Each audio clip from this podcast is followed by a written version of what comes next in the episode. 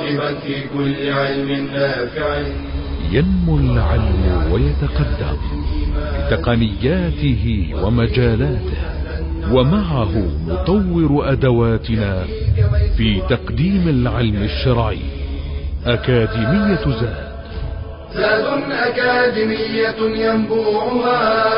صاف صاف ليروي غلة الظمآن.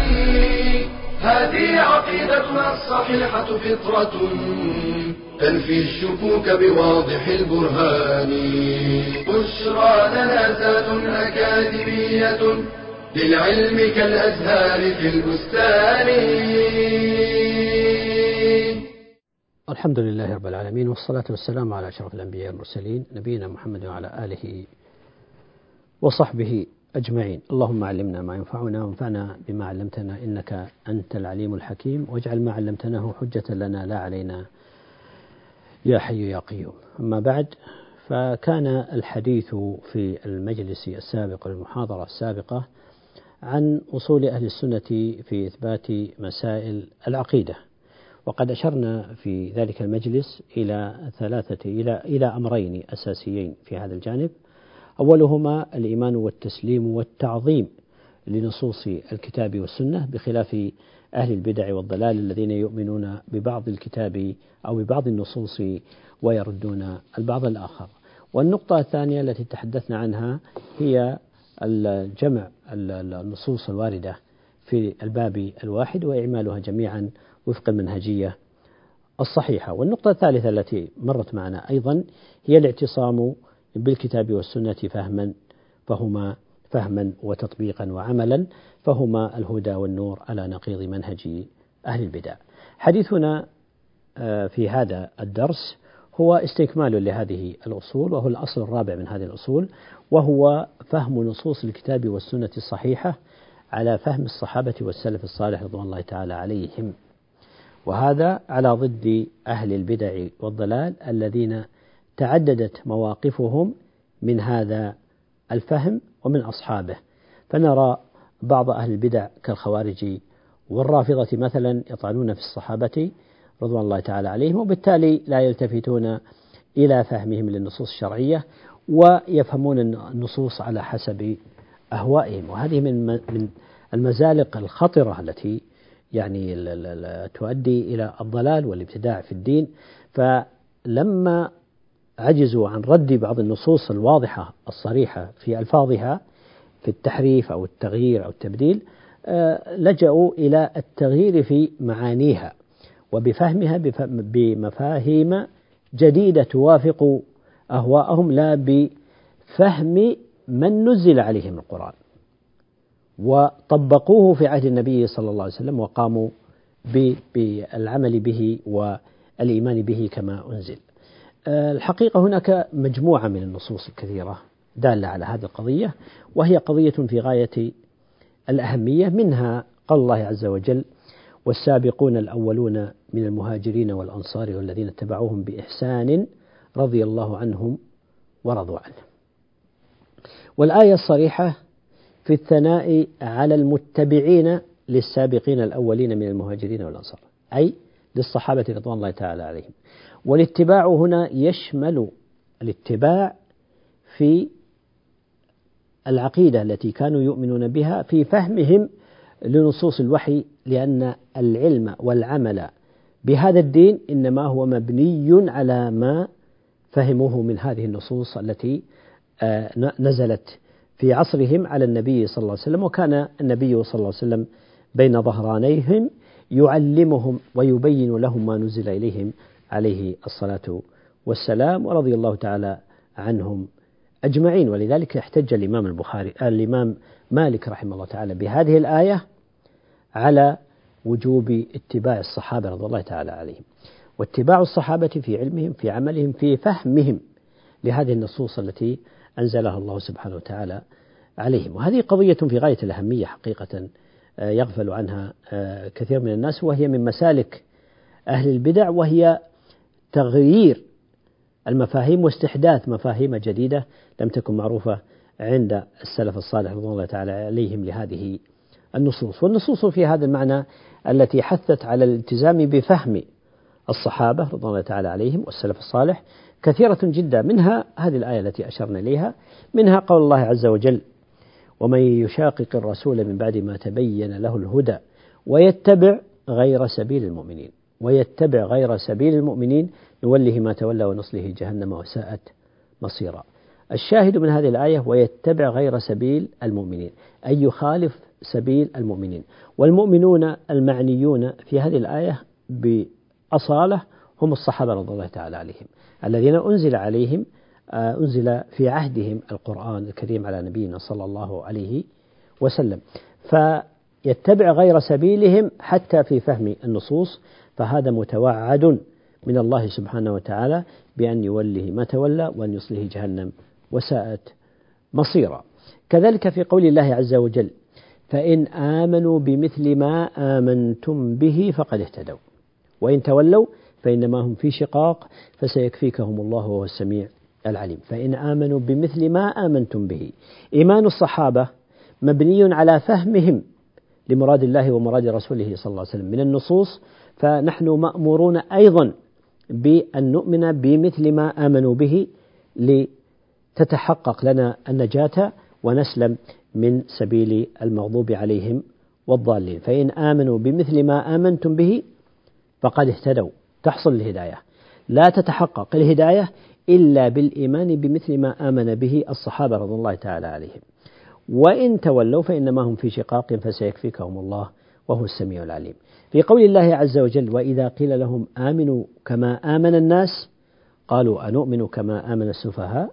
ألا إنهم هم السفهاء ولكن لا يعلمون. والناس الذين أمروا بأن يؤمنوا بمثل إيمانهم هم صحابة رسول الله صلى الله عليه وسلم.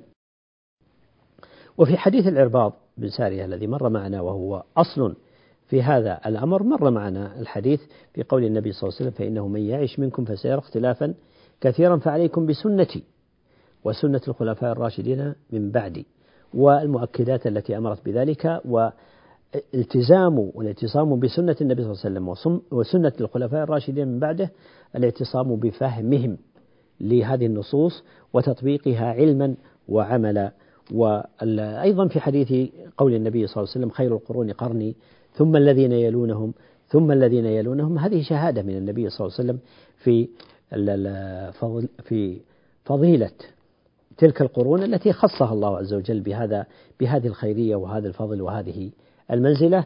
فمفاهيمهم للنصوص هي المقدمة وهي المعتبرة بل هي المعيار الصحيح الذي تحاكم إليه كل المفاهيم. لنصوص الكتاب والسنة. نأخذ مثالا من هذا من آثار الصحابة رضي الله تعالى عليهم الذين أمرنا بالاقتداء بهم وبالإيمان بمثل ما آمنوا به. قول حذيفة رضي الله تعالى عنه يا معشر القراء خذوا طريق من كان قبلكم. خذوا طريق من كان قبلكم. فوالله لئن استقمتم لقد سبقتم سبقا بعيدا. نحن مأمورون بالاستقامة وأن نأخذ طريق من كان قبلنا طريق الناجين طريق الصحابة رضي الله تعالى عليهم ليحصل لنا هذا الفوز والسبق والمكانة العليا عند الله عز وجل. قال ولئن تركتموه يمينا وشمالا أي استحدثتم مفاهيم لهذه النصوص خلاف ما كان عليه السلف الصالح الصحابة رضي الله تعالى عليهم لقد ضللتم ضلالا بعيدا. هذه النقطة وهي مسألة لماذا فهم الصحابة والسلف؟ آه، مقدم على كل آه، المفاهيم الأخرى. هذه نقطة في غاية الأهمية. آه، لعدة أمور نبينها إن شاء الله في الفاصل التالي بإذن الله عز وجل. فاصل ثم نعود مرة أخرى. أستودعكم الله. والسلام عليكم ورحمة الله وبركاته. بشرى لنا أكاديمية للعلم كالأزهار في البستان.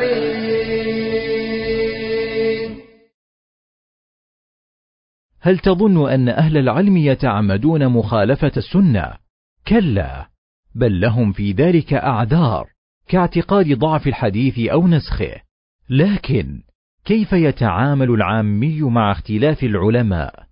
الراجح أنه يأخذ بفتوى أوثق المفتيين في نفسه وأعلمهما لأن قول المفتي للعامي كالدليل للمجتهد ويعرف العامي الأعلم بإخبار الثقة وبالمشاهدة كأن يرى أحدهم يذعن له العلماء وبالقرائن كأن يدعم أحدهما دون الآخر فتواه بالدليل وتوافق أكثر العلماء على أحد القولين وتصريح كثير من العلماء بتخطئه أحدهما في هذه الفتوى ومنها تخصص أحدهما في موضوع السؤال كأن يشتهر بعلم الفرائض والسؤال في توزيع تركة وهكذا.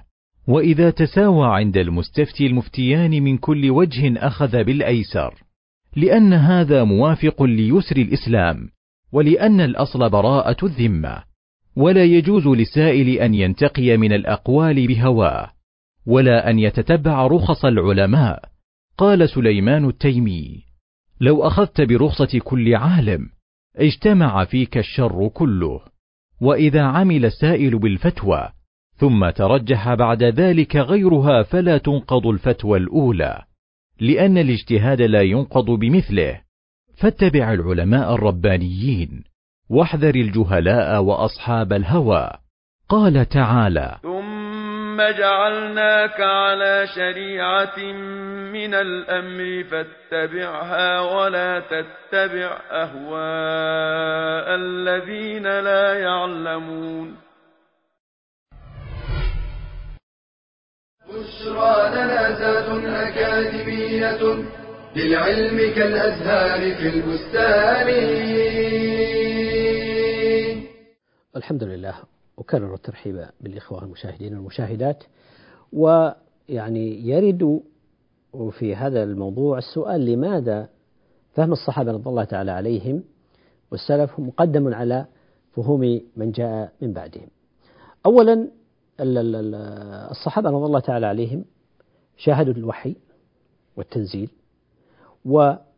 وأخذوا الوحي علما وعملا من النبي صلى الله عليه وسلم مباشرة من غير واسطة غضا طريا بلفظه أخذوه بلفظه ومعناه مما علمهم معلمهم الأول وهو نبينا صلى الله عليه وسلم. فلا شك أن هذه ميزة لا تكون لغيرهم رضوان الله تعالى عليهم في فهمهم لنصوص آه، الوحي من الكتاب والسنة. والأمر الثاني لسلامة مصادرهم في التلقي فلم تخالط أفهامهم شبهات خارجية كما حصل للمتأخرين بعد حركة الترجمة واختلاط الثقافات والمفاهيم والديانات وغير ذلك من الأمور فلسفات إغريقية أو منطق يوناني أو غير ذلك من الأمور فأدت إلى خلل في فهم النصوص. الأمر الثالث الصحابة رضي الله تعالى عليهم كانوا سليمين من هذا كله بالمرة. الأمر الثالث هو سلامة منهجهم في فهم النصوص. وكانوا يسألون النبي صلى الله عليه وسلم عما أشكل عليهم من هذه النصوص. وسؤالات الصحابة للنبي صلى الله عليه وسلم مشهورة ومعروفة. ومنها مثل ما مر معنا في ما تقدم في الحديث عن استشكالهم لما أنزل الله عز وجل الذين آمنوا ولم يلبسوا إيمانهم بظلم أولئك لهم الأمن وهم مهتدون فأشكل عليهم هذا الظلم فسألوا النبي صلى الله عليه وسلم فبين لهم ما هو المراد بهذا الظلم وهو ليس الذي تعنون إنما هو هو كما قال الله عز وجل ألم تسمعوا قول لقمان لابنه وهو يعظه يا بني لا تشرك بالله إن الشرك لظلم عظيم. فهذا مثال على هذا الأمر. فيه أيضا من الميزات سلامة فطرتهم من أن تتلوث بأي شائبة من العقائد والثقافات التي حصلت لمن جاء من بعدهم. أيضا أنهم كانوا أحرص الناس على العمل بما سمعوه من رسول الله صلى الله عليه وسلم، ولا يكون العمل إلا عن تثبت وفهم ودراية بما هو المراد من هذه النصوص. كذلك هم أعلم الناس بلغة القرآن. الذي نزل القرآن بها. لغة العرب التي في أيام التنزيل وهي لغة يعني يعني راسخة وسليقتهم سليمة في هذا الجانب. لم يحتاجوا كحالنا إلى تعلم اللغة لفهم النصوص بل هم على اللغة السليمة المستقيمة. وكذلك أنهم أعظم الناس عقلا وفهما ودراية وإيمانا لأن الإنسان كلما كان أقرب إلى تقوى الله عز وجل والعمل بدينه وطاعته فإن الله يفتح له من القوة العقلية ومن الإدراك والفهم ما لا يكون لغيره. ولهذا يقول الإمام الشافعي رحمه الله تعالى يقول وقد أثنى الله تعالى على الصحابة في القرآن والتوراة والإنجيل وسبق على لسان رسول الله صلى الله عليه وسلم من الثناء عليهم ما لم يكن لغيرهم. إلى أن قال في ثمرة هذا الأمر قال وآراؤهم أحمد وأولى بنا من آرائنا لأنفسنا. فلا بد أن نفهم منزلة الصحابة والسلف ومكانتهم في فهم هذه آه، النصوص. قد يقول قائل هل معنى ذلك أننا لا يمكن أن نفهم شيئا من النصوص غير ما فهمه السلف الصالح رضي الله تعالى عليهم؟ نقول إن استنباط معان وفهوم ودلالات من النصوص الشرعية يمكن آه، لم ينص عليها السلف هذا ممكن ولكنه بضوابط وبشروط. أول هذه الضوابط وهو أهمها ألا يتعارض هذا المعنى مع فهم السلف الصالح رضوان الله تعالى عليهم لأنه لو عارضه للزم منه تخطئتهم. وهذه قضية في غاية الخطورة. كون القرآن ينزل على الصحابة وينقلون لنا ألفاظه ومعانيه ثم يأتي إنسان ينقلون لنا معان خاطئة لهذا القرآن هذه يعني مشكلة ويترتب عليها ما لا يخفى من الإشكال. فلذلك لا بد من التدبر والنظر في النصوص من استحداث معان جديدة لكن بشرط لا تتعارض مع فهم السلف الصالح رضوان الله تعالى عليهم وهذا هذه دائرة واسعة ولله الحمد. الأمر الثاني أن يكون المعنى الجديد موافقا للسان العربي لأن القرآن نزل بلسان عربي مبين لا كما يعني يحدثه بعض المناوئين والمبتدعة من مفاهيم تخالف لسان العرب أصلا وكذلك الشرط الثالث أن يكون له شاهد يؤيده من القرآن أو السنة فالقرآن يشهد بعضه لبعض وكذلك السنة. فبهذه الضوابط الثلاثة يمكن للإنسان أن يتدبر من النصوص ويظهر له فهما من النصوص. يمكن أن لا يكون ورد على ألسنة المتقدمين لكنه لا بد أن يكون مضبوطا بهذه الضوابط المحددة. من القضايا الخطرة في هذا الجانب هي بدعة إعادة فهم النصوص. لما عجزوا عن رد النصوص بالكلية أو تحريف النصوص وألفاظها حرفوا المعاني. وهذه من من الأفكار المخالفة لهذا الأصل وهو فهم النصوص بمفاهيم جديدة تناسب العصر بل تناسب أهواء البشر. والله عز وجل قد حذرنا من اتباع الهوى وقال سبحانه وتعالى فإن لم يستجيبوا لك فاعلم أنما يتبعون أهواءهم. هما مسلكان لا ثالث لهما. إما الاستجابة لله والرسول وإما اتباع الهوى. وإن سمي هذا الهوى بأي تسمية عقل أو ذوق أو سمه ما شئت فهو هوى. نعم. فلذلك لما الآن يعني من من البدع الجديدة هو أن تفهم النصوص على غير مراد الله ومراد رسوله صلى الله عليه وسلم وإنما على مراد المستدل. يحمل النص على ما يريده هو.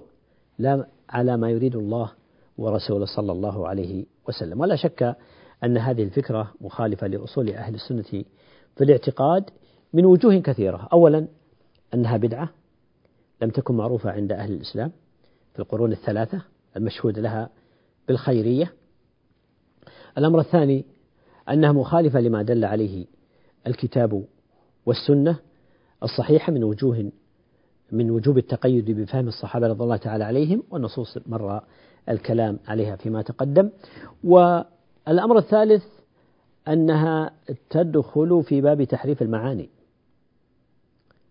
فحمل النصوص على مفاهيم جديدة ليست مأثورة عن النبي صلى الله عليه وسلم ولا عن الصحابة الذين تلقوا القرآن من النبي صلى الله عليه وسلم تلقوه بألفاظه ومعانيه. لا بمجرد ألفاظه فقط وكانوا أمناء على نقله بألفاظه ومعانيه. فلا يجوز لنا أن نستحدث معان جديدة غير التي فهمها الصحابة رضي الله تعالى عليهم من النبي صلى الله عليه وسلم.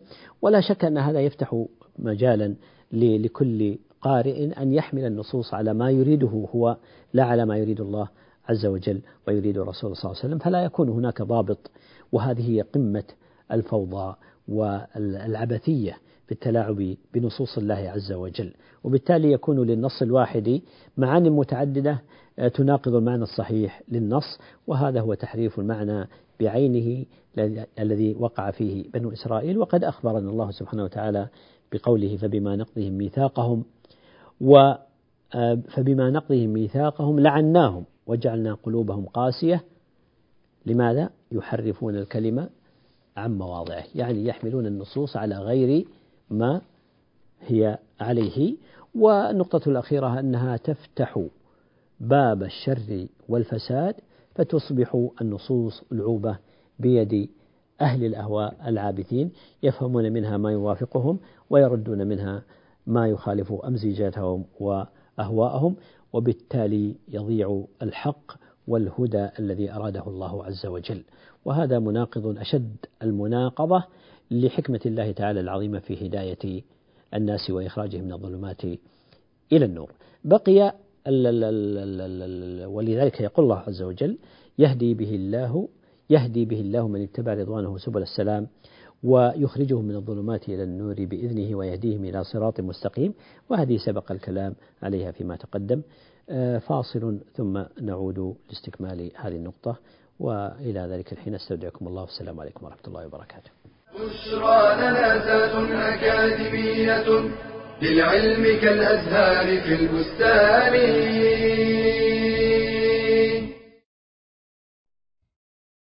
هل كان أجدادنا يتخيلون أن يرسلوا رسالة من المشرق إلى المغرب في لمح البصر؟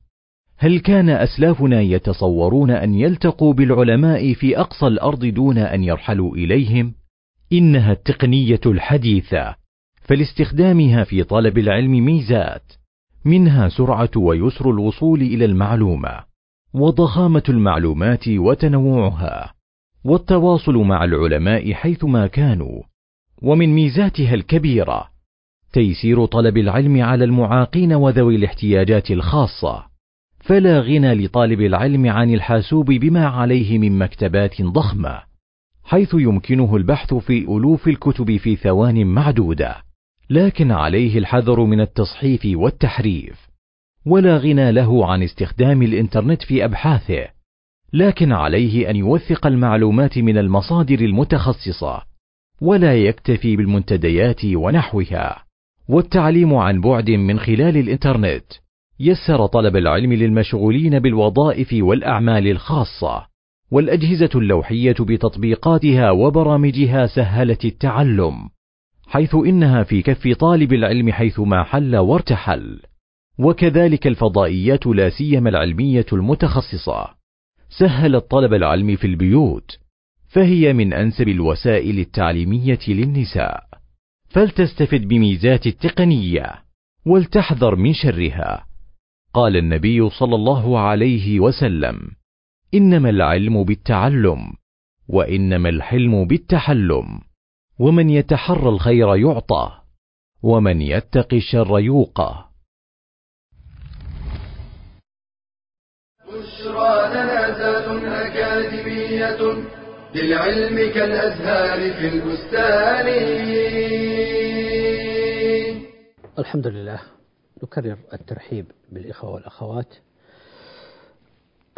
ونستكمل الحديث الذي كنا نتحدث عنه وهو الأصول أهل السنة في إثبات مسائل العقيدة وهو وهي النقطة الأخيرة في هذا من هذه الأصول.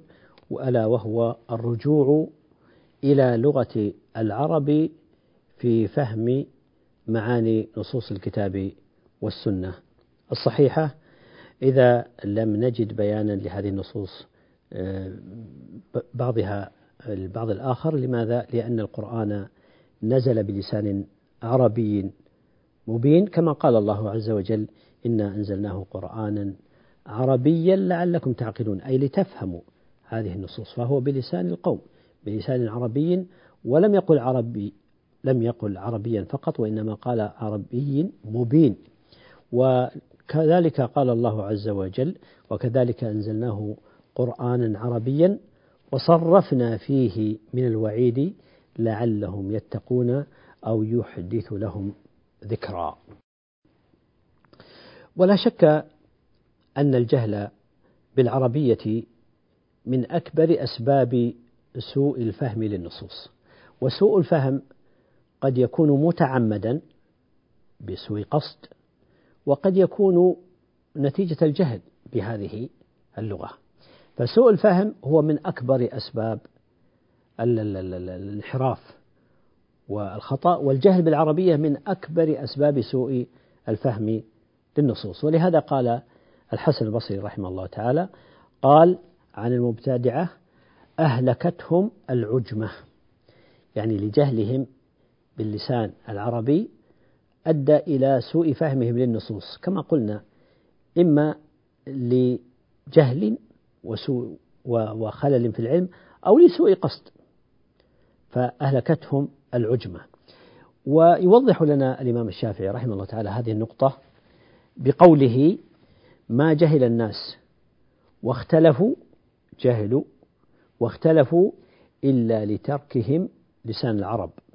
وميلهم إلى لسان أرسطوطاليس. يعني لما تركوا لسان العرب وأخذوا من الفلسفة الإغريقية والمنطق اليوناني ومن أرسطو وغيرهم أدى ذلك إلى الخلل في المفاهيم وهذه المصيبة العظمى.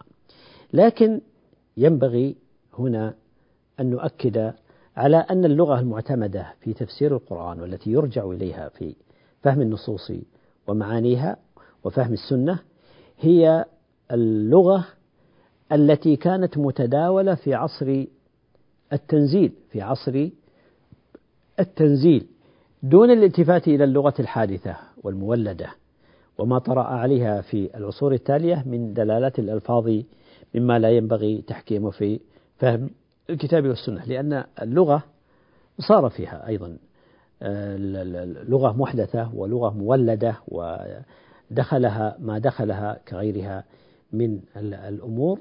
فالاعتبار إنما للغة العربية الصافية السليمة التي كانت معروفة في أيام تنزيل القرآن. ولذلك آه، أكدنا وهذه النقطة تؤكد النقطة السابقة وهي أن الحكم في ذلك والمعيار الصحيح لفهم النصوص هو فهم الصحابة رضي الله تعالى عليهم. من مبررات آه، فهم الصحابة أن لغتهم هي اللغة السليمة الصافية قبل أن تشب أن أن تشب بالدخيل على اللغة الذي حصل عند المتأخرين. ولذلك الآن بعضهم قد يستدل على اللغة بانحرافه في معان لم تكن معروفة في ذلك آه، العهد عهد الصحابة رضي الله تعالى عليهم. كتفسير مثلا على سبيل المثال تفسير الاستواء بالاستيلاء والاستشهاد ببيت للأخطل وهو من المتأخرين. والعرب لم تكن تعرف من معاني اللغة أن الاستواء يأتي بمعنى الاستيلاء. فلذلك العرب المتقدمون اللغة الأولى لغة العرب أيام التنزيل هي الحجة في هذا المعنى وهي التي يمكن الرجوع إليها.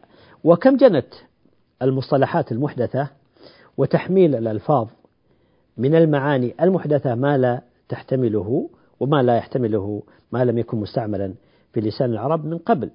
وهذه جنايات فظيعة يراها الإنسان والمتأمل في ذلك وهي التي أدت إلى زرع الشبه في أذهان في أذهان الناس. على سبيل المثال التأويل لفظ التأويل. التأويل جاء في القرآن والعرب تعرف معنى التأويل. ومحدد. لكن لما جاء المتأخرون فحملوا لفظ التأويل معاني لم تكن معروفة في لغة العرب من قبل ولم تكن هي اللفظ المستعمل في القرآن الكريم ألا وهو صرف اللفظ عن معناه الظاهر إلى معنى آخر. هذا لا يطلق ولا يعرف العرب التأويل بهذا الاصطلاح وبهذا المعنى وإنما هو اصطلاح حادث. فأخذوا اللفظ وهو لفظ عربي ولفظ قرآني أيضا لكنهم حملوه معنى لم يكن معروفا لا عند العرب ولا في الاستعمال القرآني. وهذا هذه صورة من صور التلبيس. فلذلك من أصول أهل السنة في إثبات مسائل العقائد الرجوع إلى لغة العرب في فهم المراد من النصوص من نصوص الكتاب والسنة. لكن العرب قبل أن تخالط أن يخالط لغتهم أن يخالط لغتهم الدخيل على اللغة وهي اللغة العربية أيام التنزيل التي أشارت إليها هذه الآيات. يمكن أن نختم هذا الحديث ببعض ما يعين على صحة فهم النصوص الشرعية لأن أول ما يجب كما مر معنا في أول الحديث أول ما يجب على المسلم العناية به وطالب العلم هو أولا الوقوف على النصوص الوحي ثم فهم هذه النصوص الفهم الصحيح. ما الذي يعين على هذا الفهم الصحيح؟ أولا العناية بفهم الصحابة رضي الله تعالى عليهم والسلف الصالح وهذه مر الكلام عليها في حينها وتبين لنا أهمية هذا الموضوع وضرورته. الأمر الثاني العناية بفهم اللغة العربية في عهد الاحتجاج يعني في أيام التنزيل لا ما بعد ما دخل على اللغة من محدثات وهذه أشرنا إلى إلى الكلام فيها. الأمر الثالث الأخذ بظواهر النصوص اللائقة بها وعدم العدول عن ظاهرها إلا بقرينة صارفة. قرينة دليل صارف. وإلا فإن الأصل الأخذ بظاهر النص وبمدلوله الظاهر. وظواهر النصوص تؤخذ من الوضع لللفظ من معنى اللفظ أو من سياق النص. السياق يدل على ما هو المراد من هذا النص. والسياق وما يتعلق به معين جدا على فهم المعنى المراد وكذلك اضطراد اللفظ الاستعمال الشرعي يرد في القرآن في أكثر من موضع ماذا يعني هذا المعنى فهذا مما يعين على نفس أو على نفس على فهم النص على صورته الصحيحة. كذلك مما يدل أو ما يعين على فهم النصوص ما تقدمت الإشارة إليه وهو الجمع بين أطراف الأدلة في المسألة الواحدة. لماذا؟ لأن القرآن يفسر بعضه بعضا ويبين بعضه بعضا والسنة تبين بعضها بعضا والسنة تبين القرآن وتوضحه وتظهر مشكلة. والله سبحانه وتعالى قد أمرنا بالإيمان بالمحكم والمتشابه حينما بين لنا منه آيات محكمات هن أم الكتاب أي أصله ومجمله وأخر قليلات وأخر متشابهات. الأصل هو أن نرد المتشابه إلى المحكم ونفهم المتشابه على ضوء المحكم. وهذا هو المنهج الشرعي المتبع في فهم كلام الله عز وجل. ولذلك قال تعالى عن الراسخين في العلم والراسخون في العلم يقولون آمنا به كل من عند ربنا وما يذكر إلا أولو الألباب. كذلك مما يعين على فهم النص فهما صحيحا آه، تقديم المدلولات الشرعية على المدلولات اللغوية والعرفية لأننا نعلم أن الشرع خصص بعض الألفاظ بمدلول شرعي محدد دون الإطلاق اللغوي. كالصلاة مثلا فهي في اللغة تعني الدعاء لكنها في الشرع لا تعني هيئة مخصوصة موصوفة محددة بمعايير محددة. وهذه نقطة مهمة جدا فتقدم الدلالة الشرعية على الدلالة العرفية وعلى الدلالة اللغوية وعلى الدلالة اللغوية. النقطة الآخرة الأخيرة في هذا الموضوع هو مراعاة الدلالة التاريخية وأسباب النزول والمقاصد لأن هذه مما يعين على فهم النص ومراد الله تعالى من كلامه ومراد النبي صلى الله عليه وسلم فسبب النزول معين جدا على فهم هذا المعنى. هذه النقاط الستة مما يعين على الفهم الصحيح للنصوص وهي خطوة أساس في تعلم العلم الشرعي وهي مقدمة على العمل. فاعلم أنه لا إله إلا الله واستغفر لذنبك. بهذا نختم هذا هذه المحاضرة. أسأل الله عز وجل أن يرزقنا جميعا العلم النافع والعمل الصالح والتوفيق لما يحبه ويرضى. سبحانك اللهم وبحمدك. أشهد أن لا إله إلا أنت. أستغفرك وأتوب إليك. والسلام عليكم ورحمة الله وبركاته.